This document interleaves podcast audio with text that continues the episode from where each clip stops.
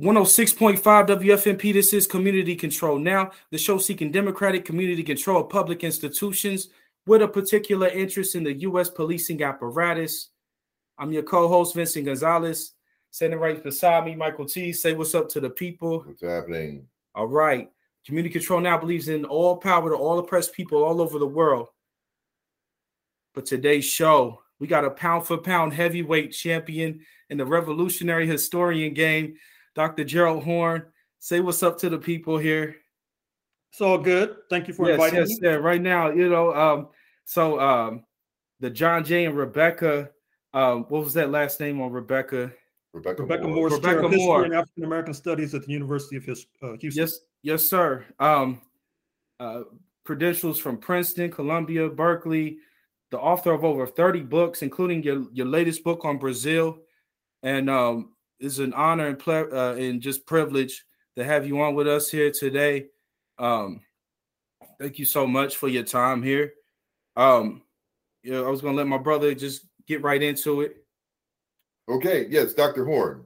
I've been following you very closely the last uh, 10 years. Right on. I've, I've referred to your work. Uh, and uh, I I think Vincent sent you a copy of a piece that I've uh, written about uh, the rise of the white national state. Yeah, it, it was an audio on SoundCloud, correct? Yes, we did do it as a, you know, part, you know, it, we serialized it like that, but it's uh, part of a complete paper Mhm. uh, where I attempt to Mhm. chart the rise of the white nationalist state called the United States uh, from the colonial period to right after the founding of the nation state up to the Mhm. naturalization laws. Mhm. Mhm. But Yeah. for this interview, we have a couple of uh, questions for you. Uh, we know you could, you know, uh, probably have a lot to say about it. And if we have, we have three questions, and if we have time, we have one more. Okay. And I'll just start with the first one. Um, in response to the unabating police repression African Americans and others have experienced, many activists, including those at this podcast, are advocating for community control of the municipal police departments across the country as a strategy and reform uh, pending abolition of policing as we know it. Uh, now, Dr. Horne, what is your view on this and some of the other strategies being proposed to address this burning issue? Well, first of all, thank you for inviting me. Uh, secondly, uh, I, I welcome this initiative. My only comment would be that I trust and I hope that you folks are in touch with people in other cities who are trying to accomplish the same objective, uh, such as in Chicago and Los Angeles, uh, amongst uh, other cities, because uh, I think that one of the problems with our movement today is that it is terribly uh, fragmented and Mm. atomized, uh, which is ironic since our opponents are united and engaged in solidarity. And uh, that's not very good. The other, the other point I, I would add that in, in addition to being in touch with others uh, from the Atlantic to the Pacific who were involved in similar efforts, uh, I think that we need a more concerted uh, international effort Mm, because as you know you from looking at my work um, I- have a very uh, sour view of the history of the united states. Uh, I- did not see the revolt against british rule in 1776 for example was a great leap forward for humanity. A p- part of the problem is is that the historians tend to take a fragmented view. Uh, that is to say they'll look at a certain period such as 1850 to 1865 and they they know little. I'm talking about professional historians about what happened before 1850 or they'll look at 1960 54 the brown versus board of education decision. Year I was born. 55 the uh, voting rights act. They know little about what happened before or after. And i, I think that that's a very uh, unfortunate way of trying to look at a country as complicated as this one. I think it leads to idealistic errors and in fact uh, since i'm speaking to people in kentucky i would urge and encourage uh, that your group, since you seem to have a dedicated interest in history, to develop a, a kind of alternative history of Kentucky Mm, because Kentucky historically was very important yes. so far as that, as I suggest in my 1776 book, part of the conflict with Britain that led to the revolt against British rule was the desire of the settlers, led by real estate speculator number one, George Washington, Mhm. was to move west to take the land of the indigenous. And of course, Kentucky was key with regard to that. That leads to all the mythology about Daniel Boone, as you may know. So it would be very useful, I think, for your own organizing efforts in the state of Kentucky for you to develop a piece that deals with this. And I, and I, and I- think the the raw materials to construct that piece are, are, are present. I don't think it would be that difficult. Difficult. It's just an organizing effort. I mean, writing history is just it's really just organizing. Mhm. And it seems to me, if you can organize the community, uh, you can organize a, a history book. That's that's the way I look at it. But to return to your point, uh, certainly community control uh, is welcome. Uh, it's going to be difficult. I'm sure you know that already, but it's not impossible. Uh, particularly, as I said, if you're in sync with others in the United States who are trying to accomplish the same purpose, as well as have an international uh, outreach. With regard to that latter point, as you may know, there are n- numerous uh, human rights investigations of the United States right now, done by independent panels of lawyers, such as the International Association of Democratic Lawyers. Uh, you can look up their report that they filed. It had lawyers in Africa and all over the world investigating the United States. The Human Rights Commission of the United Nations in Geneva, Switzerland, has evinced a serious uh, interest in the situation here in the United States. This is nothing new. The United States, uh, over the centuries, as I'm sure you know, has helped to develop a, a various list of antagonists who are very much interested in turning the tables on Washington and on Wall Street. And I think that it would be uh, useful uh, for our brothers and sisters, our comrades in Kentucky, uh, to take advantage of this momentum. Yeah, right. Okay. And by the way, we concur with your historical analysis. Uh, we think that uh, that analysis is the the one of record right now. And uh, and as you know, there's a lot of contention even on the left around that analysis. Uh, I read your piece about down with uh, white the white nationalist left, which I which I'm right with you. You know, it's a shame that uh, there's still so much white nationalism even among the left. And Mm. as you know, and I've tried to point out to you know people that unfortunately there's a whole history of white supremacy on the left, and that the, the left is sort of ashamed of that. Um, you know, I mean, there's been some efforts to correct that, but I think there's still some ways they need to go, especially you know based on what you said that the analysis has to begin in uh, settler colonialism. You know, not the factory workers in the United States. Well, uh, you know, one of my most recent books is on the 16th century. yes, I've read that. As you know, I, I, I've tried to be supportive of the 1619 project because, Yes, we just got a copy of that book. yeah, because you know th- th- th- they're scrambling to gain a, a, a new story, which is what we need. Yeah, And they're not alone. You're probably familiar with the documentary by one of our greatest filmmakers, Raoul Peck of Haitian origin, Exterminate All the Yes. Brutes. Yes, we saw that. Exterminate all brutes. yes, Yes. we've seen all of his work. Yes, and uh, the late Berkeley historian uh, Tyler Stovall, his book White Freedom, the late uh, Jamaican philosopher Charles Mills, his book The Racial Contract, I have not read that. spoof of Hamilton, the Broadway come Disney extravaganza, the spoof Yes. of Hamilton by Ishmael Reed, Yes, I've heard about that. I like Ishmael Reed. intellectuals. So it's not just the 1619 project. People are trying to develop a new story. a new analysis. And uh, I, I think you mentioned a moment ago that uh, you mentioned said something about the the left white nationalists that they're embarrassed. Yes, in response to your paper. right? Yeah, I mean, uh, obviously we need, we need a new story. I mean, here we are with this scandal of the prison industrial complex, uh, with um, so many of our brothers and sisters on death row disproportionately, and not to mention the, the planet hurtling towards the precipice of disaster as a result of this crisis in Eastern Europe. So obviously we need a new story. I mean, some, some something's not going right. and yeah. so uh, you know, let, let us hope that this attempt to create a new story does not meet with more resistance. Yes, and on the we want to ask you a, question about the current Ukraine-Russian conflict. Yes. But before we do, uh, back to the you know uh, the police repression piece. Mm-hmm. Uh, one of the main ways police are a- are literally able to mm-hmm. get away with murder is through qualified immunity, mm-hmm. mm-hmm. effectively disallowing uh, their prosecution. Uh, Dr. Horne, as a trained lawyer and former head of the National Black Lawyers Guild, is that the proper title?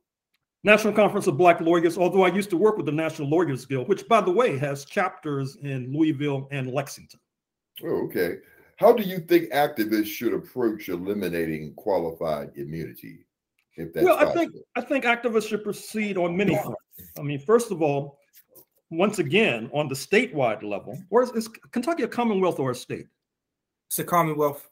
Okay, on the Commonwealth level, I, I think that it would be useful to um, to be um, lobbying in Frankfort, mm-hmm. that is to mm-hmm. say, uh, the state capital.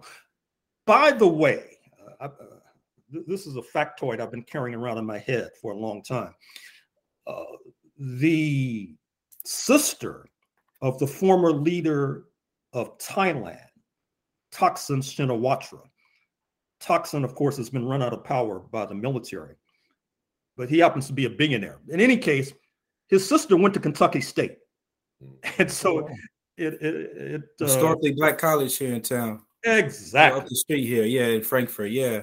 Yeah. So, you know, it may be a way to raise money or whatever I've been carrying that around in my head for a while. Yeah, that is quite the yeah the the, the oddity there. yeah, it, it is. It is quite so. But in any event, to return to my thread, um, obviously trying to lobby in this, the Commonwealth legislature, but once again, uh, being in touch with your comrades elsewhere in the United States, because in California they've been doing the same thing in Sacramento. So a moving on a just like community uh, control of the police moves on a citywide level, a, a Louisville wide level, qualified immunity means proceeding on a Commonwealth wide level. Mm. And it also means proceeding on a national level, uh, insofar as you're trying to learn from the experiences of people who've done the, something similar in places mm-hmm. like California and then ultimately, of course, you're expanding it globally to try to create momentum uh, for pressure externally, because we know historically that because of the adverse conditions that our people have faced historically in North America, we've had to lengthen the battlefield. I mean, that was the case during the battle days of slavery. We lengthened the battlefield uh, with regard to generating an uh, anti-slavery movement internationally. That was the case during the days of Jim Crow when Paul Robeson in 1950, 1951 filed a petition with the United Nations charging the United States with genocide against Black people that helped to create uh, momentum uh, internationally. And uh, I, I, think for various reasons, we've lost sight of those elementary lessons for reasons that need not detain us here. But in any case, uh, we, we need to return to those uh, elementary lessons. And so, certainly, uh, th- this attempt to do away with qualified immunity, uh, which, as I said, has received a certain amount of traction in California, uh, mm. folks need to uh, pick up on that. Okay. Yeah, we need to act on that. And, and I really do like, you know, the fact that you stress the international solidarity and connections because you know, I mean, we're lost without that. Uh, I always recall something Malcolm X said. He says, "You don't." Uh, he says, uh, "You don't say." How did he say that? Something about you don't take your criminal. He says you don't go to to the court of your criminal. You take your criminal to court. I hear you. Take the criminals to court. Yeah, and it just you know on the grassroots level, being locked out of certain means of power.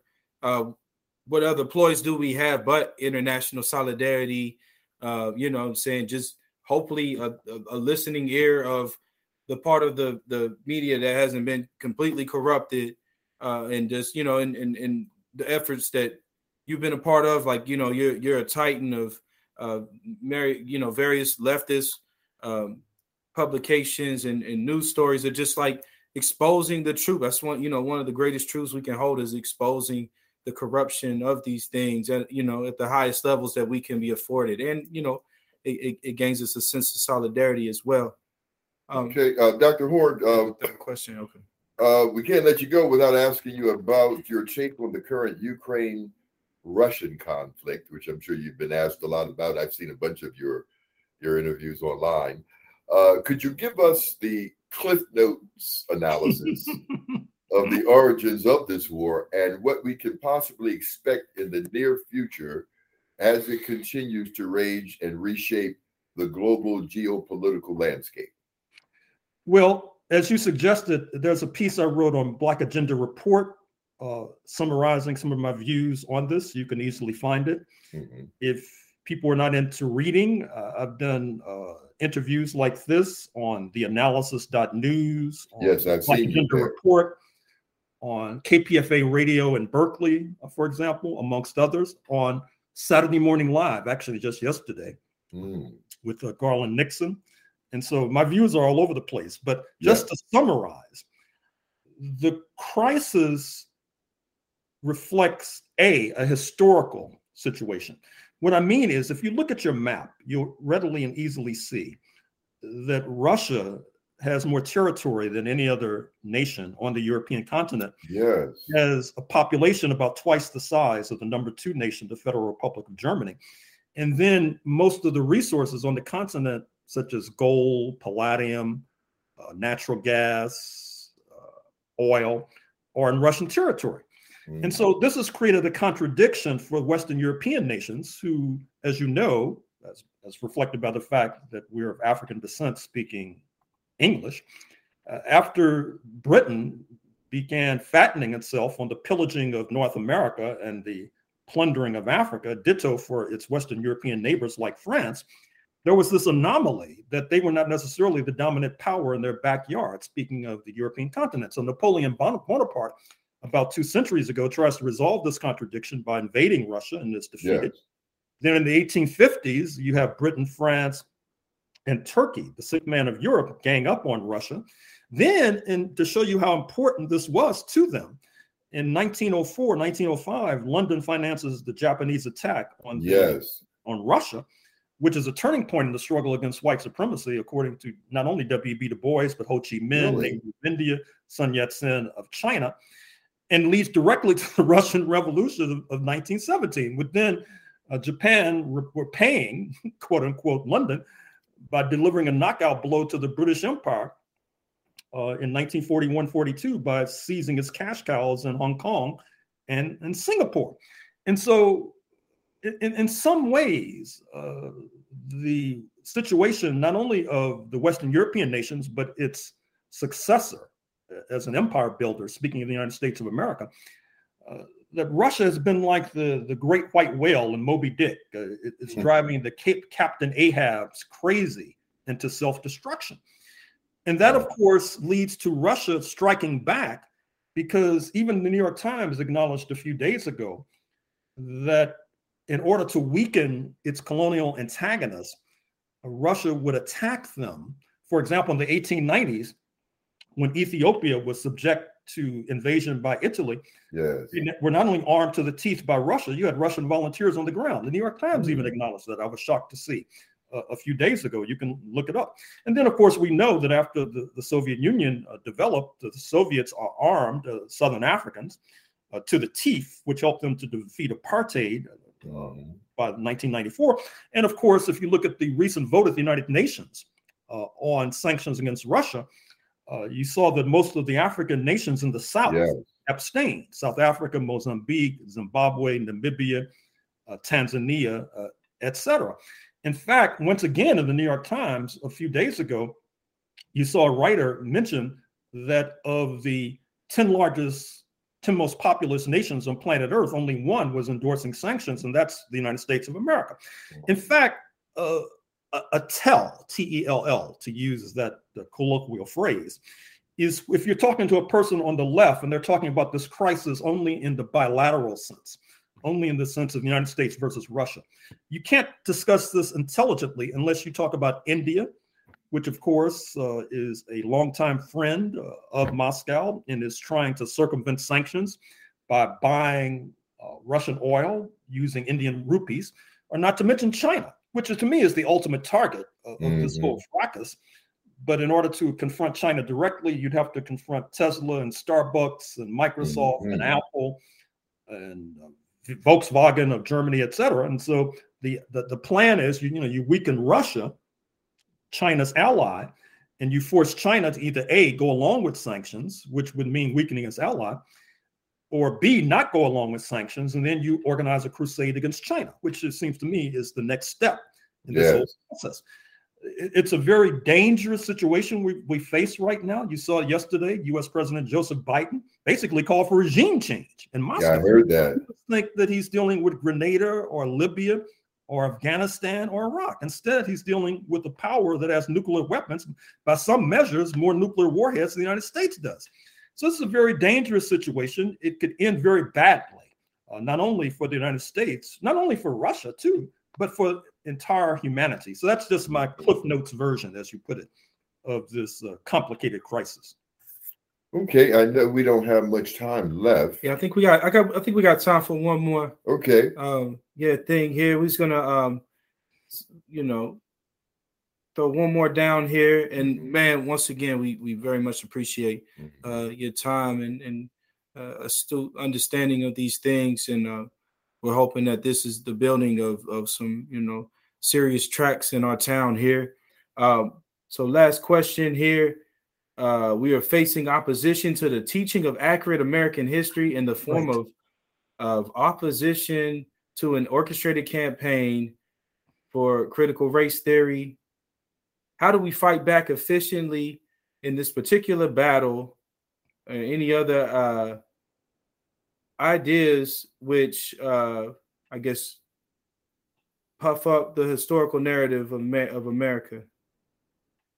Well, first of all, uh, that's a very timely question, and I think it's it's a direct result of the struggle that led to the erosion of Jim Crow over the past 70 odd years or so. That is to say, that there was basically a trade off. I call it the compromise of 1954. It's a mm-hmm. phrase I've used in a number of lectures you can find online. Yeah. Uh, that is to say that the United States, US imperialism was under pressure because Africa was decolonizing, the Caribbean was decolonizing, and yet you had people of African descent in this country being treated so atrociously. The United States felt that it might be losing the race with the then socialist camp. And so that created a dynamic whereby uh, Jim Crow would be eroded, but in return, uh, many of the most far-sighted leaders, led by the tallest tree in our forest, Paul Robeson, would be tossed overboard, and that left us uh, very uh, compromised in terms of dealing with a very complicated political situation, such as this crisis in, in Eastern Europe right now. Where, by the way, it's interesting and, and quite telling to find uh, any of our black intellectuals and leaders who have a coherent critique or analysis. Most of them are just going along with the cheerleading, basically, uh, which could eventuate in the extinction of all humanity. Why do you that's think it's mostly the case, Dr. Horne? I was going to ask that too. Well, I think it's a direct result of the compromise of 1954. That is to say, you know, I, am doing um, to, to update it.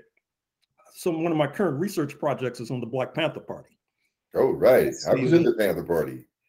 In what city? Uh, Philly from 71 to 73. Okay. So uh, I'm, I'm dealing with it mostly in Los Angeles, although I'm okay. going to look at it uh, comprehensively. And of course, you, you, I'm sure I don't have to tell you about what befell the Black Panther Party, which in some yeah. ways was a kind of halfway house mm-hmm. between a kind of revolutionary Black nationalism, yes. embodied by Malcolm X, and a kind of socialist option yes. as reflected in Paul Robeson. But as you know, and they were subjected to sledgehammer blows, which yes. once again uh, was very damaging ideologically and made us very made it very difficult for us to understand international politics. Yes. Because of course the Black Panther Party was internationalist. They had a yes. mission, as you know, in Algeria. They sent delegations to Vietnam, sent delegations yes. to North Korea, uh, etc. And so nowadays uh, there are few black organizations or intellectuals who are thinking international, who have anything That's intelligent true. or anything to say about international events. They're all within the context of the United States of America, mm. which is, you know, hello, it's not the world. I mean, it's 5% of the population. So, I mean, a world population. And so what I'm what I'm trying to suggest is that when there's this attack on so-called critical race theory and on an attack on the adequate and accurate history of teaching the history of slavery, Jim Crow, etc., it's a direct result of the fact that our opponents think they have us on the back foot. They think they have us on the defensive. And so they could then force us away from uh, learning our own history, uh, even. Mm. I mean, th- that's how confident they are. But I think that if you reference remarks I made about police terror, that is to say, proceeding locally, nationally, and internationally, you get a glimpse of how we can proceed against this uh, anti CRT uh, offensive uh, that our opponents are, are, are, proposing. And of course, with regard to uh, anti CRT, uh, or with regard to repelling the anti-CRT offensive, it can be particularly fruitful on the local level because the way the United States is structured, uh, local school boards have a certain amount of autonomy mm. in terms of instruction. So that's particularly in our wheelhouse. We're actually in a in a fight right now. The state legislator, uh, because of the way I, guess, I don't know if it's in the Commonwealth structure, the state legislator is trying to seize a, a means of that control for uh, Louisville, by and large, the biggest urban area in the state of Kentucky uh, by a wide margin. So, uh, uh you know, the rest of the state is trying to make it where uh, CRT uh, is is banned across the board, regardless of that autonomy. So you know the struggle continues with that. Yeah, so we're, we're in the we're in the belly of the beast in so many ways here. You know, I akin it to almost like Mississippi and the civil rights struggle, where it's like, I mean, every every turn is a is a locked door in many ways. But you know, we're keeping that struggle up here. Well, let me say uh, also that um, this struggle around teaching obviously is an entree to working with teachers unions. I assume you have teachers unions uh, either the American Federation of Teachers or, or the National Education Association. Uh, yeah, there's in, a there's a there's a local outfit of uh, teachers in Jefferson County, and um, there's there's a lot of contradictions in that whole set. With um, there's persons that are you know in league with the anti CRT yeah. bit that is in leadership with. Yeah, it's it's the, the contradictions are pretty pretty frothed here. Um, so like I said, but we got you know being in league with um, those who are against that, uh, you know, we, we're trying all the different outside forces that, that we can maintain here. Mm-hmm, mm-hmm. Yeah. Well, uh, you know, I, I, I salute you. I, I, salute what I've heard on SoundCloud. Uh, I look forward to collaborating with you again, and I appreciate your inviting me on uh, today, this afternoon. Yeah. No, I appreciate you, brother. Man, we hitting dingers on both sides of the plates here. You know, uh, we appreciate you, man. And um, uh, any other final thoughts or remarks here? Yeah, I just want to say again, Dr. Horne, you know how you know heavily influenced I've been by your work. You know, I uh, probably a little closer to your age. I'm 68. You know, like I said, I came into the movement in 71, so I got a pretty good sweep of it uh, from that time, and uh, I know something of you know your uh, radical history and you know people you've been adjacent to. And i think that uh, you know you're exactly what we need right now but it's a crazy period because a lot of the social contradictions even on the left are are are, are really coming to the surface. And we're really seeing how radical people really are. You know i mean especially if you don't see the whole connections between you know patriarchy white supremacy and capitalism. Uh, I just wanted to mention you're familiar with a group called WS WS, World WS. Socialists. Oh, those are people who've been attacking me. yes, they are. They they they are against CRT. yeah, no. You have to see Yes, what they have to say about me. the leading leftist forces out here. I mean, at least you know in the blog world, in the cyberspatial world. But anyway, well, we thank you. Man, the struggle continues, absolutely, Okay. brother. And uh thank you so much signing off here. Right on. And send Yes, me the link. Yes, sir. I'll send you the link. Thank All you. right, good, good Have luck. a good day. All right, bye bye. Bye.